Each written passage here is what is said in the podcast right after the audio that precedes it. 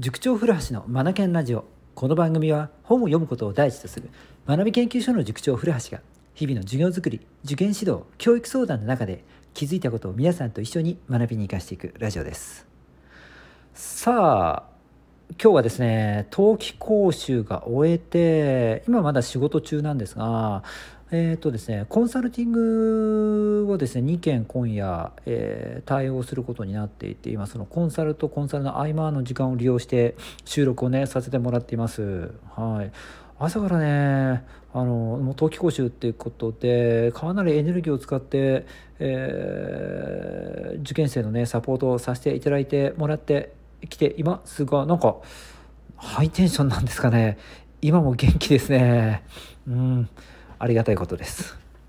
さてさて、いくつかねお話ししたいことがねあるんですよ。情報量の方情報量が多くって、このマナケンラジオでねお伝えすることがですね全然追いついてないっていうか、消化できてないんですよね。だからあれどうなってんだっていうことが本当に多いんじゃないかなと思うんで、本当申し訳ないです。はい、まず一つです。ちょっと遅れてしまった案内になるのですが、えーとまずはこれからいきましょう。先週末、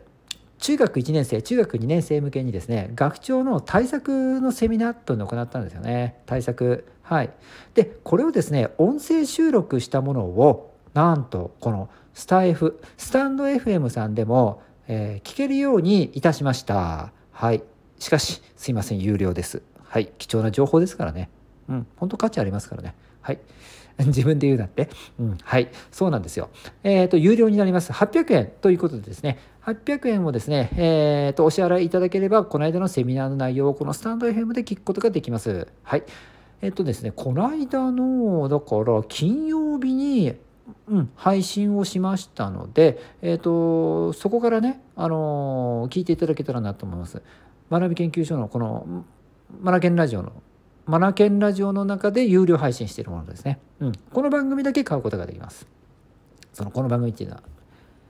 学長セミナーのものですよね、うん、はい。えー、っとですねこれでもちょっと変わったことをやっていて、最初のさんぷんかんは誰でも聞けるような形になってます。ただしさんぷん経ったらですね自動的に切れます。でこの後聞きたい人は課金してねっていう構造になってますので、ここご注意くださいねということでですね、中学いちねん生、中学にねん生、学長対策、学長に向けてどのような勉強をしていったらいいのかということで、冬休み始まったばっかりですけれども、今このタイミングにぜひ聞いておきたいんじゃないかなと思いますので、えーと、皆さんのお役に立っていると思いますので、一人でも多くの方に聞いていただけたらなと思います。はい、まずこれが一つ目。そして二つ目ですね、今日から本格的に冬季講習というのが始まってたんですよね。本格的っていうのはうちの塾の通常の時間割を全てストップさせて、もう冬季講習にガラリと、はい、塾の中を塗り替えたスケジュールなんですよね。はい、朝からやってます。はい。今日はねそのうちの一つをですねお話ししたいなと思うんですが、えーっとですね午後午後に行っている問題演習という冬季講習ですね。参加できるのは小ろく受験生と中学生のみですね。うん。はい、えーと自分がね勉強したいものを塾にいっぱい持ち込んで、塾の中で思いっきり目いっぱい勉強してもらってもらうんですね。うん、でそれって自習ってことですかってことなんですが、まあ自習といえば自習なんですが、ちょっとねまた趣が違うんで参加してみると分かると思うんですけれども、まずですね自分でスケジュール立てなければならないってことで、そのスケジュールを私たちに提出しなければならない。で、えーと、私たち基準、要は学び研究所基準ですよね。まあ、具体性が求められるんですが、これがですね我々の基準を超えていないと書き直しになるんですよね。うん、はい。それから、えーと、ただいちじからろくじまで、うん、と場所と時間を開放してるっていうだけではなくて、なんと学び研究所の時間割っていうのをこの中に敷いてあるんです。はい。きゅうじゅっぷんかんをさんぼん用意してあるんですね。うん、その間の時間はにじゅっぷん休憩があるんですが、はい、きゅうじゅっぷんさんぼんですよ。でこのきゅうじゅっぷんの中にもうんと仕組みっていうのが施されていてですね、はい、えーとひとつめのきゅうじゅっぷんはポモドーロテクニックをですね学び研究所なりにアレンジした超受験生仕様という時間割を敷いてあるんですよね。うん、でさんばんめの時間もそれなんですよ。はい、真ん中の時間はですねえー、と受験生や中学生たちが自分でそのきゅうじゅっぷんかんを自分で組み立てられるようにどのように組んでもいいですよっていう、要はフリーの状態にしてあるんですよね。はい、このような、えー、と時間割時間の制限、うん、というものをですね設けてですね、いちじからろくじじゅっぷんまでですね、もうもう存分勉強に励めるという時間と場を用意してるんですよ。はいはい。で、えー、っとなのでなんていうんですかね、もうなんか車でいうとですね、高速道路の上を走ってもらうようなもんですよね。うーん、もうね、だからレーンが出来上がってるんです。はい。で、えー、っとレーンが出来上がってるってどういうことだって、もう専用道路ですよね。でもう思う存分自分の能力を発揮できるような場所、環境、そして配置、時間割りそうですよね。時間術も含めて、うん、なのでもうね、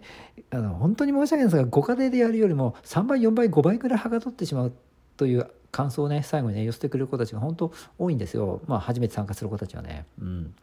というぐらいにですね勉強がはかどる場所なんですよね。初めての子たちも今日何人かいましたが、なんかびっくりして帰ってきましたね。こんなにできるんだっていうことで、そうなんですよ、うん、それからもうベテランの子たちはですね、もうさんねんとかよねんとか参加してる子たちはもううまいですね、うん、時間の使い方、もうなんか時間をもう自分の思うように調理料理って言ったらいいのかな、もうしている感じで、その出来栄えもお見事。はい、まあ、勉強の話にしますと深い集中に入れるんですよね。で勉強って時間とどう向き合うかっていうのが大きなポイントだと思うんですが、その時間を自分の思ってるようにデザインできるものですから、すごいですよね。なんかもう魔術師みたいです。はい、やっぱ慣れ、えー、それから経験、これは強いなと思って見させてもらってます。うん、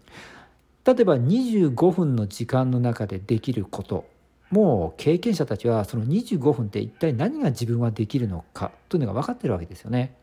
数学の問題演習をするということであるならば、どれぐらい難易度の高いものであればどれぐらい時間がかかるかとか、はい、はたまた、えーと、時間が余った時にはどうするのか、その時には英単語とか漢字の書き取り、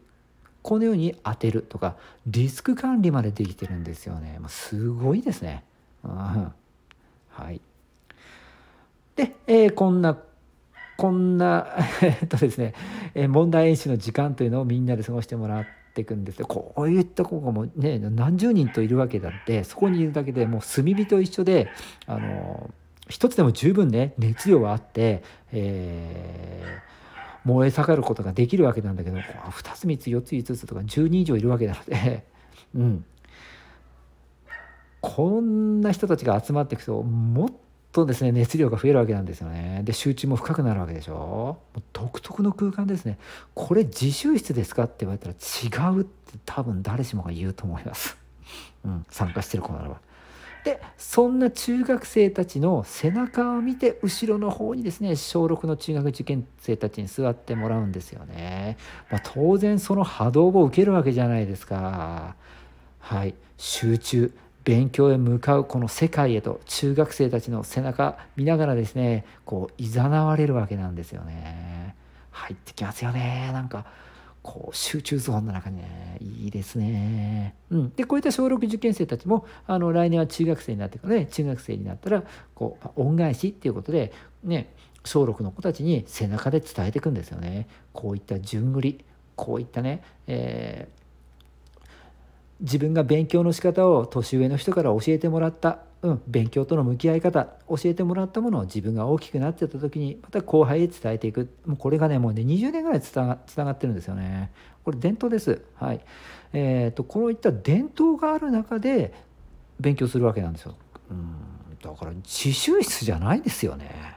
うん、この伝統はやっぱりここでしかないじゃないですか。うん、うん、その場にいないとわからないですよね。はい、さあ、えー、と最後はですね、えー、と今日目いっぱい勉強してもらった自分のその様子を振り返るということを指します。内省ですね。まずは何を今日実際に学んだのか、それを書き出してもらい、うん、そして取り組んだ感想ですね。スケジュールありきですから、立てたスケジュールに対してどうだったのか、これは生産性が高いスケジュールだったのか、それともいまいちだったのか、じゃあ次回、えー、と次回参加するときにはどこをどのように改善していくのかということをですね、最後書いていくんですよね。で、それ書き終えたら私たちに提出して、えここでもやっぱり学び基準がありますので、まあ、当然具体性っていうところで、今日も何人か返された子たちいましたけれども、えーと学ぶ基準に合わないと返されるわけなんですね。で、学ぶ基準に到達している子たちに関しては、うん、もうそこで、うん、よく頑張ったねっていうことで終わっていいですよっていうことで解散になるんですよね。うん、みんなすごい達成感ありますね。はい。それからクオリティが担保されているので、なんだろう、あのー、勉強の仕方がわからないとか、意識の仕方が意識の高め方がわからないっていう子たちも、やっぱ座ってるだけで意識高まっていくし、このシートのやり取りをするだけで、あ、これじゃいけないんだっていうことに気づき、より具体へ具体へと自分の取り組み、要は解像度を上げて自分の勉強へと向かえるようになるので、意識が上がるんですよね。えつまり生産性が上がる、点数に結びつく、志望校合格へとより近づいていくっていう構造になってるわけなんですよ。うん、はい。これがいちにちめ、今日終わりましたね。さあ、例年と比べてですね、まあ、僕その前の前段階として中学生に対して結構準備というものをさせてもらってきたので、えーと、それがすごくうまく機能しましたね。僕としては今日ガッツポーズです。非常にうまくいきました。はい。うん。はい。で、えーと、まあ、改善点というのを中学生や小ろく受験生にも要求をしてあるので、今日よりも明日の方がより集中空間はですね、出来上がっていくと思います。そして、えー、深い思考、深い集中、うん。明日も明日は今日よりもより深くなっていくと思いますね。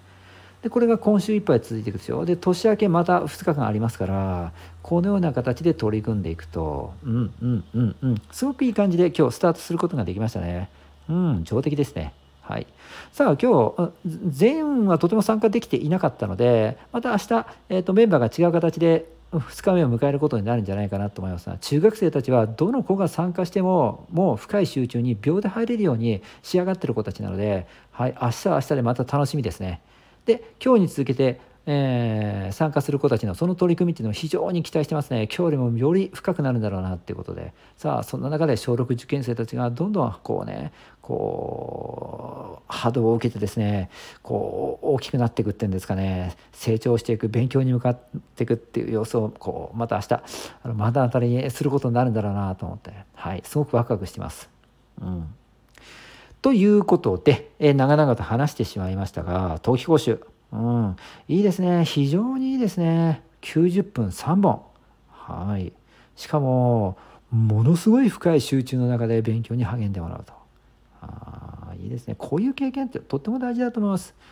で、なぜかっていうと、この後、高校生になった時も、ここでのね、その自分が集中できる深さ、うん、それを持ったまま高校生に上がっていくので、自分はここまで勉強ができる、こんなに集中ができる、うん、それを一つの基準としていくので、高校行ってもやっていけるんですよね。うん、高校行っても予備校さんとか塾さんにお世話にならない子たちは本当、うんうん、多いですね。ここの問題集の時間を経験していった子たちっていうのは、うん、はい、自立していくんですよ。で、僕もね、ここを促すということをね、一つ大きな目標としていますので、はい、勉強はね、もうなんか分からないところだけに答えるではなんか伸びしろが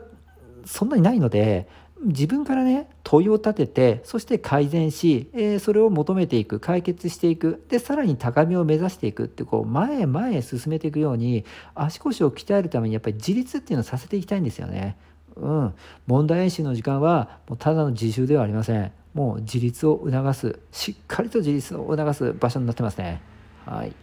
さあ、今日参加してくれた子たち、本当にお疲れさんでした。とっても良かったですよ。明日は明日でまた楽しみにしてますよ。もっと今日よりいい空間がきっと、うん、生まれるんでしょうね。はい。ということで、えー、っと、親御さんもですね、安心してください。多分ね、あの、ちょっと見学難しいかもしれないんですが、教室の外からだったら眺めていただくことは可能ですけども、びっくりすると思います。もうね、空気違いますから。はい、えこんなに集中してるんですかっていうことでびっくりされるんじゃないかなと思いますので、はい、もし興味のある方声かけてください。えー、タイミングが合えばあのお見せすることができます。はい、では今日も最後までお聞きくださりありがとうございました。僕はこの後もう一本ですね、コンサルティングさせていただいて今日の仕事を終わりにしたいと思います。Read more, Learn more, Change the Group、 素敵な一冊を。